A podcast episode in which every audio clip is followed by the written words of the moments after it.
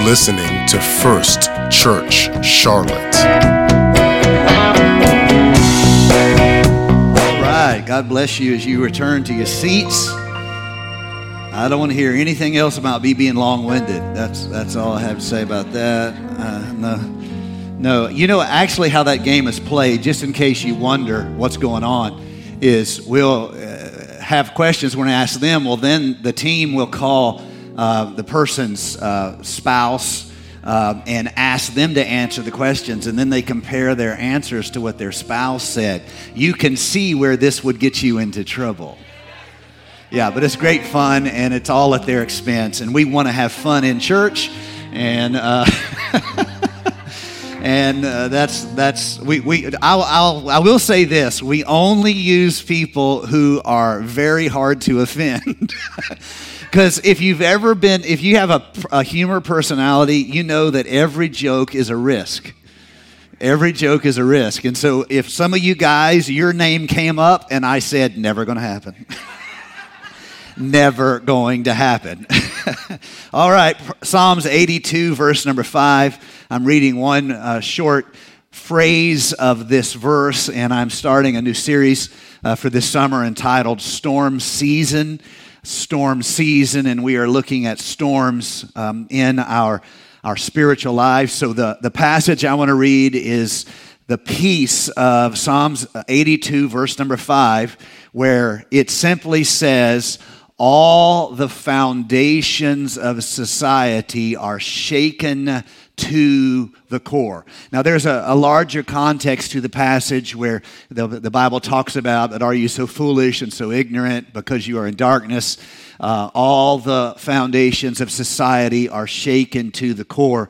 But rather than spending a lot of time specifically talking about the history of this moment, I want to use it as a principle, as a truth that is true in almost any society, anywhere, anytime. Things happen that shakes that society to its very core.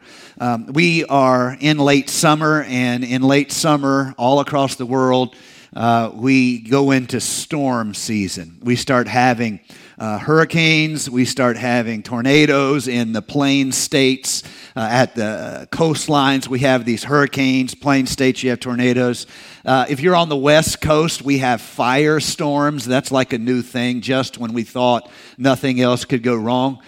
These storms are very much seasonal. Now, we have winter storms too here in Carolina. We don't really have much threat from hurricanes, small threat occasionally, but we're 120, 150 miles inland, so it's a very rare storm that gets to us.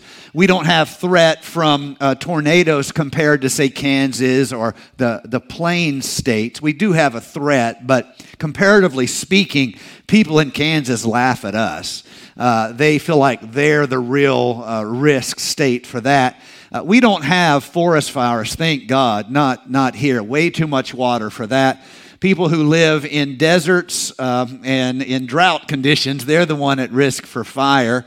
I should compliment all of you on your great risk management in choosing a place to live. You should compliment yourself and say, I chose well. We don't have earthquakes. We don't really have hurricanes. We don't really have tornadoes. We don't really have a lot of the things, certainly not firestorms. You did well, and I pronounced you very well managed. So blessings upon you. Storm season every year is really, though, an awareness of how the planet can threaten us, hurt us, and even kill us. I don't know if you've watched the storms that were in Germany this past week, but the amazing footage online of these medieval cities and the alleyways turning into rivers. And really, it's rare in an industrialized nation to have hundreds of people missing from a storm because of the building codes and because of stormwater management and all. It's just not something we deal with that often, and when it happens, it shakes that country to its core. It's much more common for us to hear of poor nations who haven't, in some way, the resources to invest in their infrastructure. You hear of it more there, but I want to remind all of you that no matter how prepared you are, nature can remind us of the fact that we're quite small. And that's what a storm does. A storm reminds you of just how small you are, and it shakes us. Now, spiritually, we also have storms. It's not just a physical phenomenon, as you know. One of my favorite preachers when I was a young preacher, I listened to him a lot. He wrote a book about storms, and he had this statement in it that is true and fun. It goes like this: everybody is either going into a storm, in a storm, or coming out of a storm, as if to say storms are a part of your spiritual life. Now, I know that's not exciting. I know no one wants to, celebrate that, but it is spiritually true, and we're going to talk about that a little bit more here today. Storms terrify us. They scare us. They shake us to our core. I heard a story about a country boy, and he lived out in East Carolina, and there's a lot of swamps out in East Carolina, and whether you know it or not, North Carolina has a lot of alligators. Not as many as Florida, but we are either number 2 or number 3 in the alligator count in North America, which is interesting. We, however, in this part of the country don't really have alligators. If you have one, you have an interesting choice in pets. But if you go to the east where the coastal regions are, that's where we actually have alligators. Well, evidently this boy, he had not realized alligators were near his house. His mom told him to go down by the creek and bring back a pail of water for some project she was doing. And he went down there, and he dipped out a big old pail of water, and he looked out a little bit into the water, and he saw two big eyes looking at him. Now, this can be disconcerting when you didn't know something was in the water. Let me tell you a personal story. When I first got in the Nugent family, I didn't know anything about Louisiana and the whole alligator swamp, all that. Those were crazy people to me.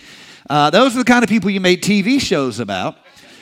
In fact, of about 30, 40-odd reality shows that are showing in America, over 20 of them are about Cajun people, which should tell you just how crazy that part of the world is. But they have good people and they have good food. Can I get a witness?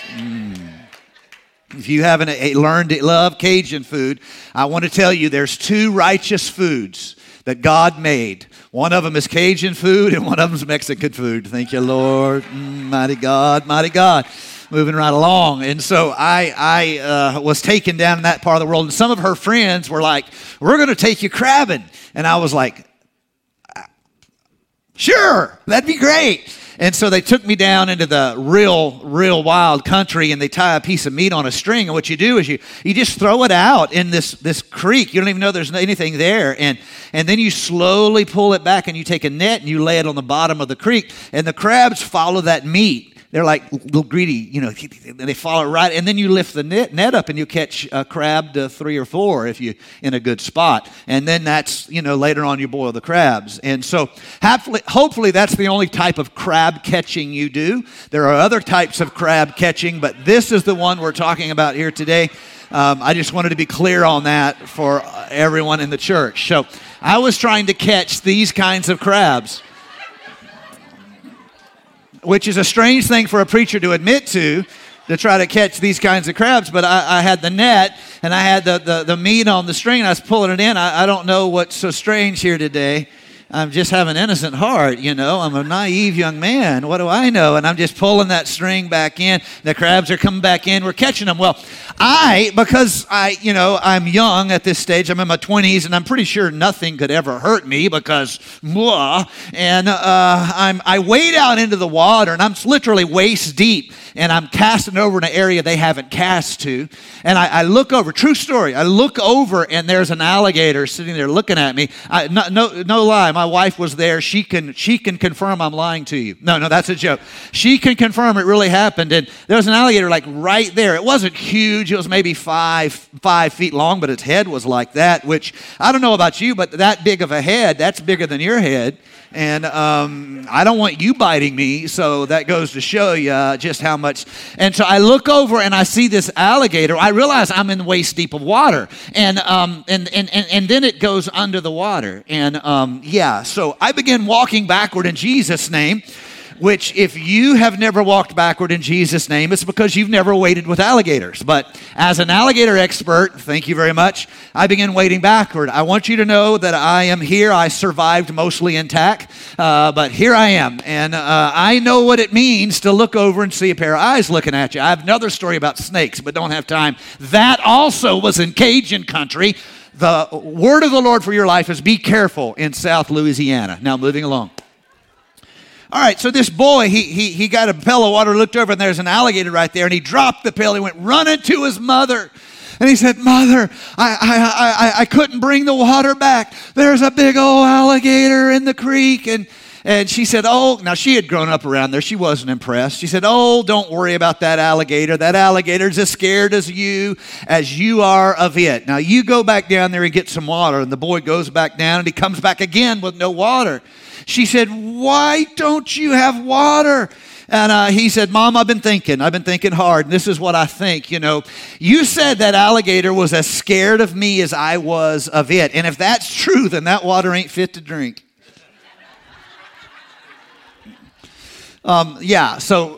Things scare us. Things terrify us.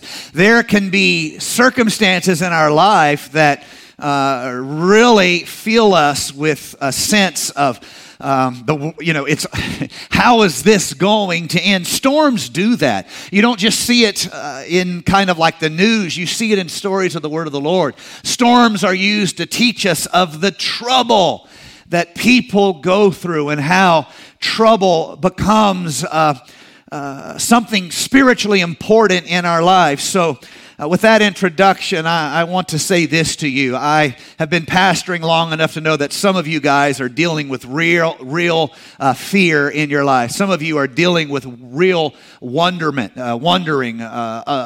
just a sense of doubt and anxiety. Some of you are more than just anxiety. You are living through a storm. You know it's bad, and you don't see how it's going to end, but your life has turned into this, make it another day, hold on, things have got to get better. I'm probably preaching to a handful of folks here today.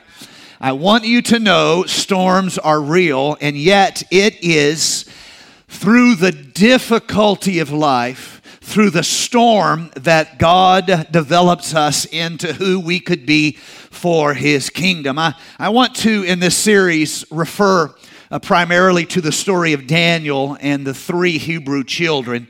We can read the story in chapter number 1 of Daniel, and the first thing you need to know, and they'll put some of the scriptures up on the screen, and I may read some of them, but I want you to get it as a story because it's given to you as a sacred narrative, as a sacred story of instruction. There were lots of people who went through many things, and we don't know their story. But God preserved some stories for us because of the depth of spiritual insight that is a direct result of the story. This is one of those sacred stories. So, Jerusalem has been destroyed. The house of Israel has been conquered by the empire of Babylon. And Nebuchadnezzar literally leads his armies to the complete destruction of Jerusalem, complete victory over their armies, and he carries them away captive back to Babylon, and their armies are slain on the battlefields, and those who can travel are taken, and they are really a remnant of their former self. It is a great storm. It is a spiritual storm. It is an existential storm. In other words, their very lives are at risk and threatened, and they are taken away captive to Babylon, and there are young men who are part of this group. Interestingly, Nebuchadnezzar wants to use the most talented of the Hebrew children. He's not presiding over a tribe. In tribes, a lot of times who you're related to is more important than what you can do or how much merit you have. Now, nations begin to change that, and it's not just who you're related to. They want to use merit wherever it's found and talent wherever they can find it. And so Nebuchadnezzar is wise in his real-world leadership. He wants to use whatever talent he has. This is one of the reasons historically why nations have always conquered tribes, because how good you are matters more than what your last name is. And this is just history. You can like it or not like it, but it's just history. Nebuchadnezzar is very much wanting to use the talent of the people he has conquered. And interestingly, Nebuchadnezzar will do a better job of using their talent than they will. This is how empires and nations ultimately replace the smaller, more tribal type of communities. And so these young men are taken to this foreign kingdom, and there's so much they cannot control. They have to decide what they're going to do to stay connected to the faith of their fathers. Real quick, let me give you some scripture.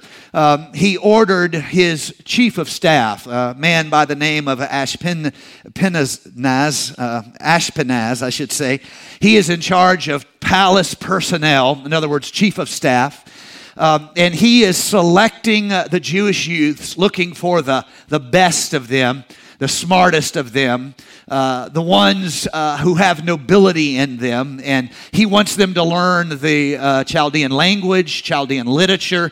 He wants to pick the best, and he wants the ones who are well informed, the Bible tells us. He wants the most alert.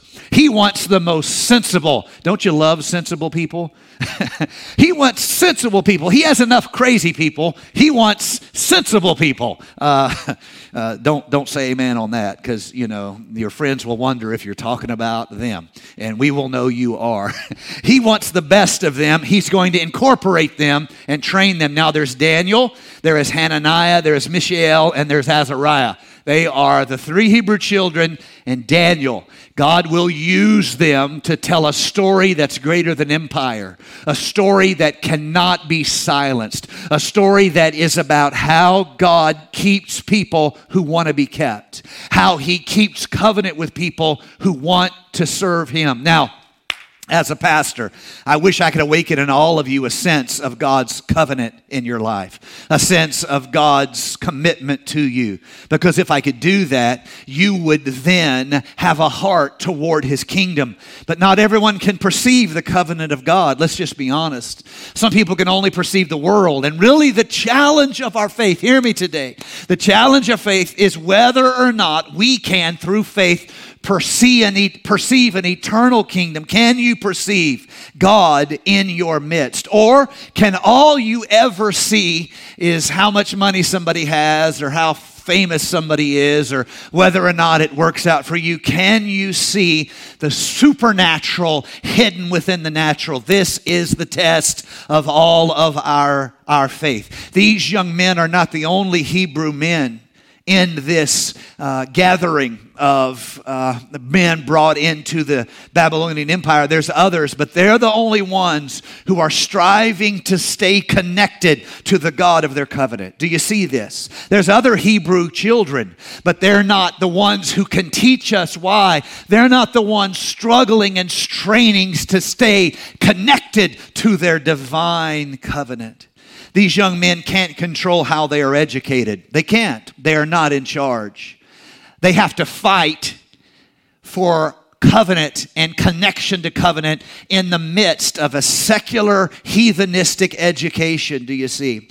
They can't control where they're going to work. They can't control it. They're going to be assigned. But what they can do is hold on to the covenant of God's promise in their life. At first, they can't control how they're fed, how they eat, but they will make a decision that as an act of commitment to the Lord, they would not eat meat offered to idols. It was a connection between idolatry and the meat that they would eat, and they decided to take that that as a statement of conviction and to honor that as a way of staying connected to God. I want to remind you of a couple things here. First of all, your commitment to God is very much what you do in your life to honor Him. You need to do something. You need to find something you do and some things you do not do. And you need to offer that to God as worship. It's not a plan of saving yourself. You can't do that. Even if you kept all those good things, you still wouldn't be good enough to be saved. Salvation's His business. You know what this is? This is a way of worshiping the one who saved you, and it is a way of testifying to the people who see you. This is what they're going to do. Now, there's no clear prohibition for them to do this. They choose this.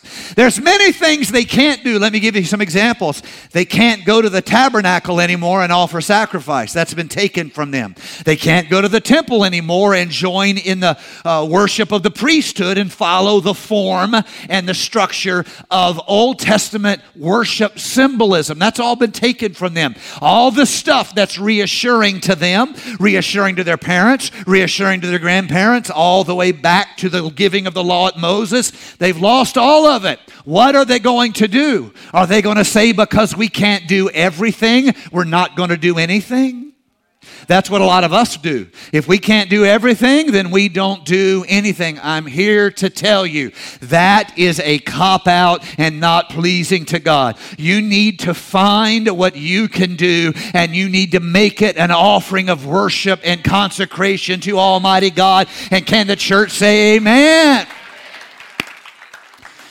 They are now in this condition. They can't control how they're educated. They can't control what their worship will be. Remember, they've lost the temple. That is the structure of their worship. The feasts and the offerings of the temple is not just some civic thing. It is literally their worship. They have lost access to all of that. They can't control where they're going to work. They, furthermore, cannot even control their identity. Their names are taken from them, and Daniel is now called Belshazzar. This is verse number 7, chapter number 1.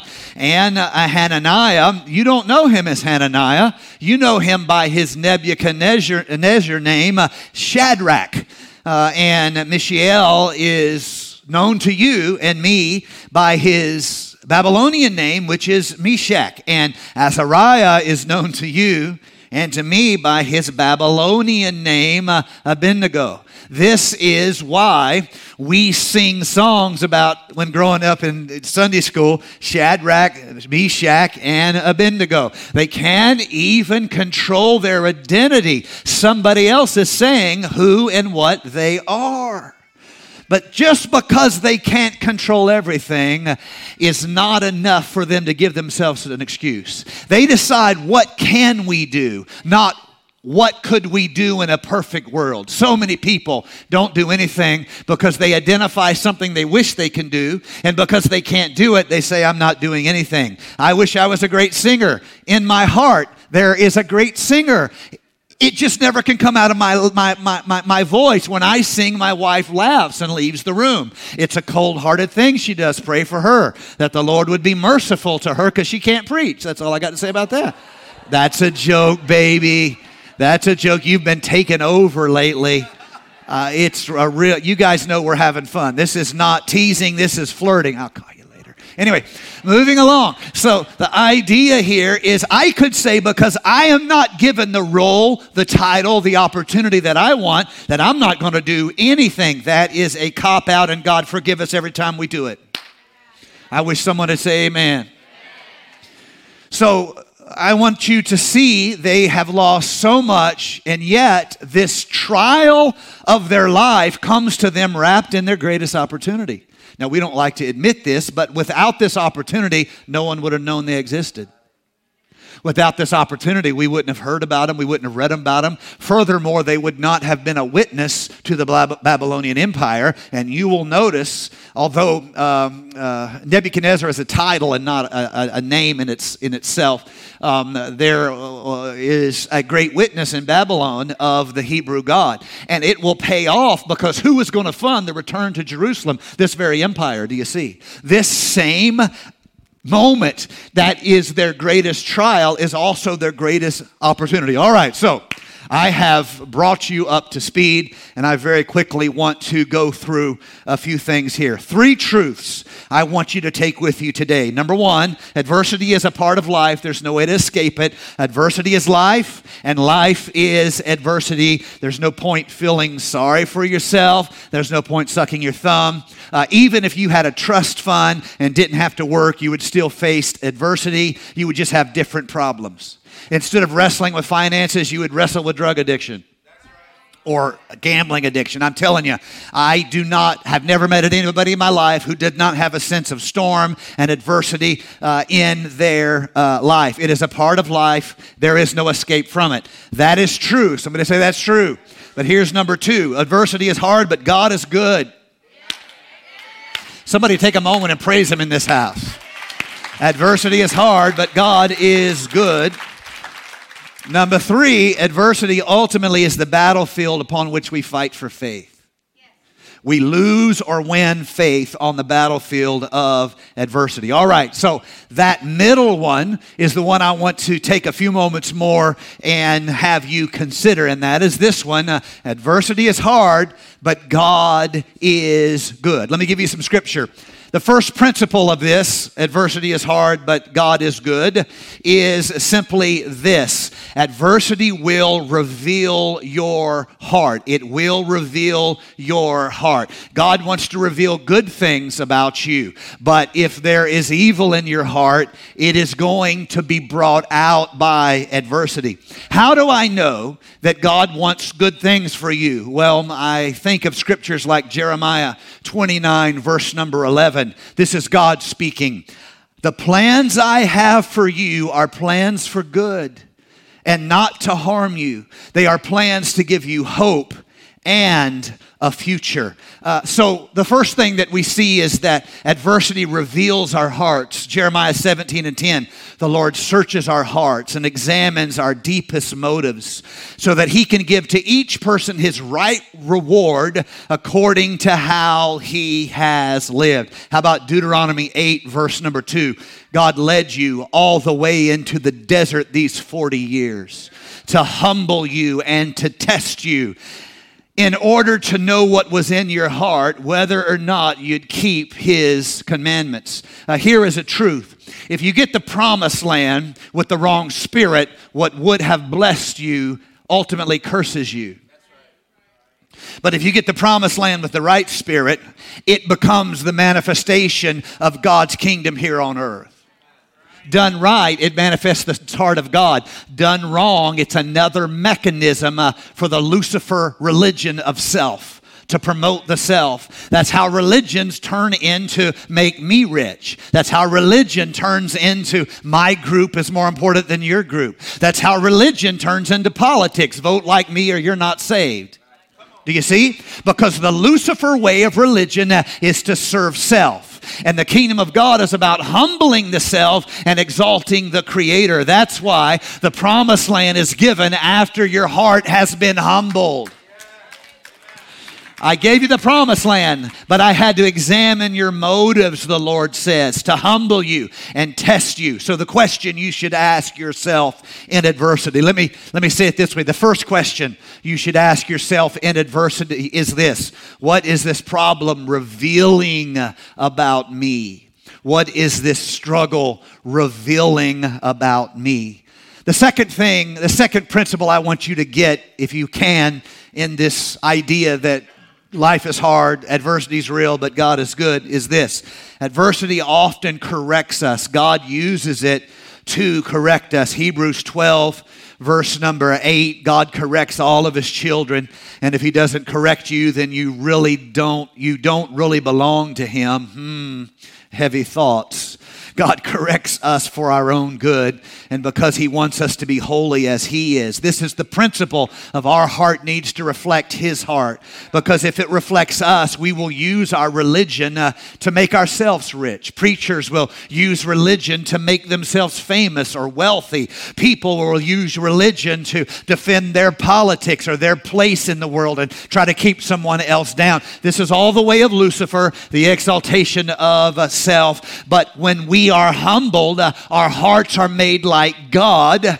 That is God's holiness in us, not exalting the self, but opening our heart to others and being reconciled one to another. It's never fun, the author of the book of Hebrews says. It's never fun to be corrected. In fact, at the time, it is always painful, always painful. And can someone say yes? But if we learn to obey by being corrected, we will do right and live at peace. How about Hebrews 12, verse 26?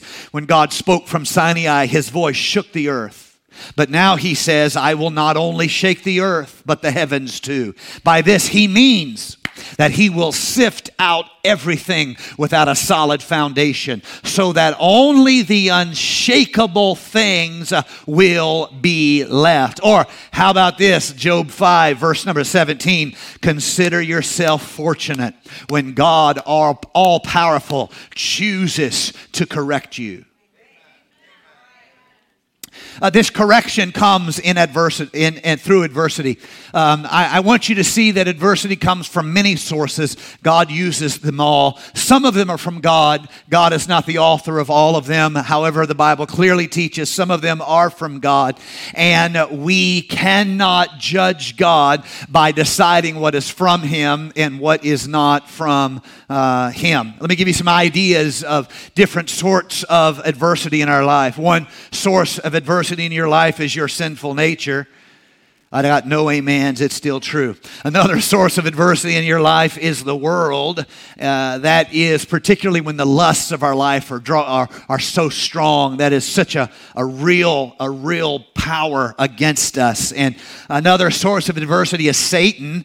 Another source of adversity, as I mentioned, is God testing us. And finally, the Bible says time and chance happens to all men and to all women. However, we are not to judge God and say, you did this to me. We are to submit ourselves to God and say, whatever it is I go through, you are able to turn for the good. And can somebody say amen?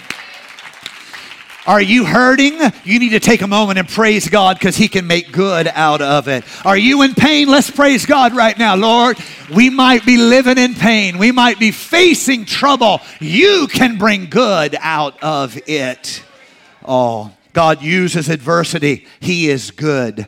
It reveals our heart. It corrects our heart. What is this problem teaching us? Third, adversity directs us. Proverbs 16, verse number 9.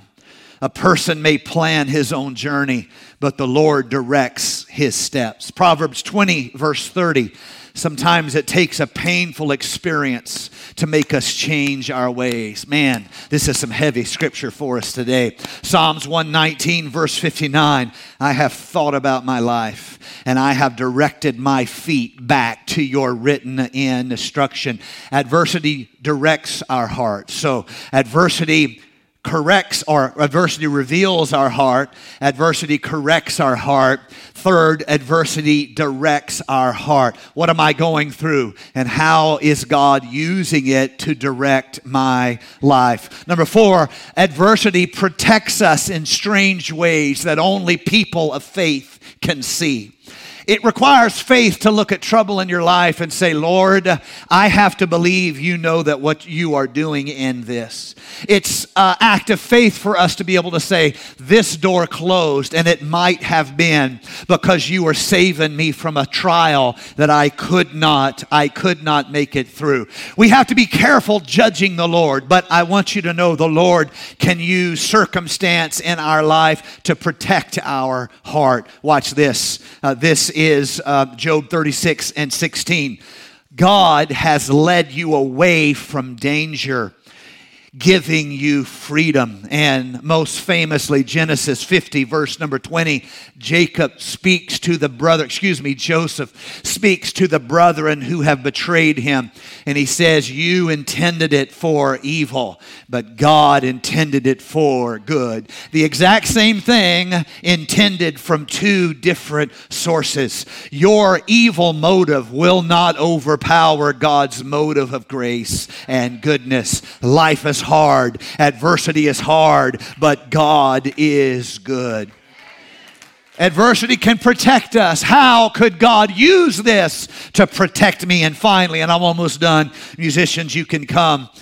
Adversity perfects us. So we have seen how adversity reveals our heart, corrects our heart, directs our heart, protects our heart. And number 5, adversity can perfect our heart. First Timothy 5, verse number 10, after you have suffered for a little while, the God of all grace, who calls you to share in his eternal glory, in union with Christ, will himself perfect you and give you firmness, strength, and a sure foundation.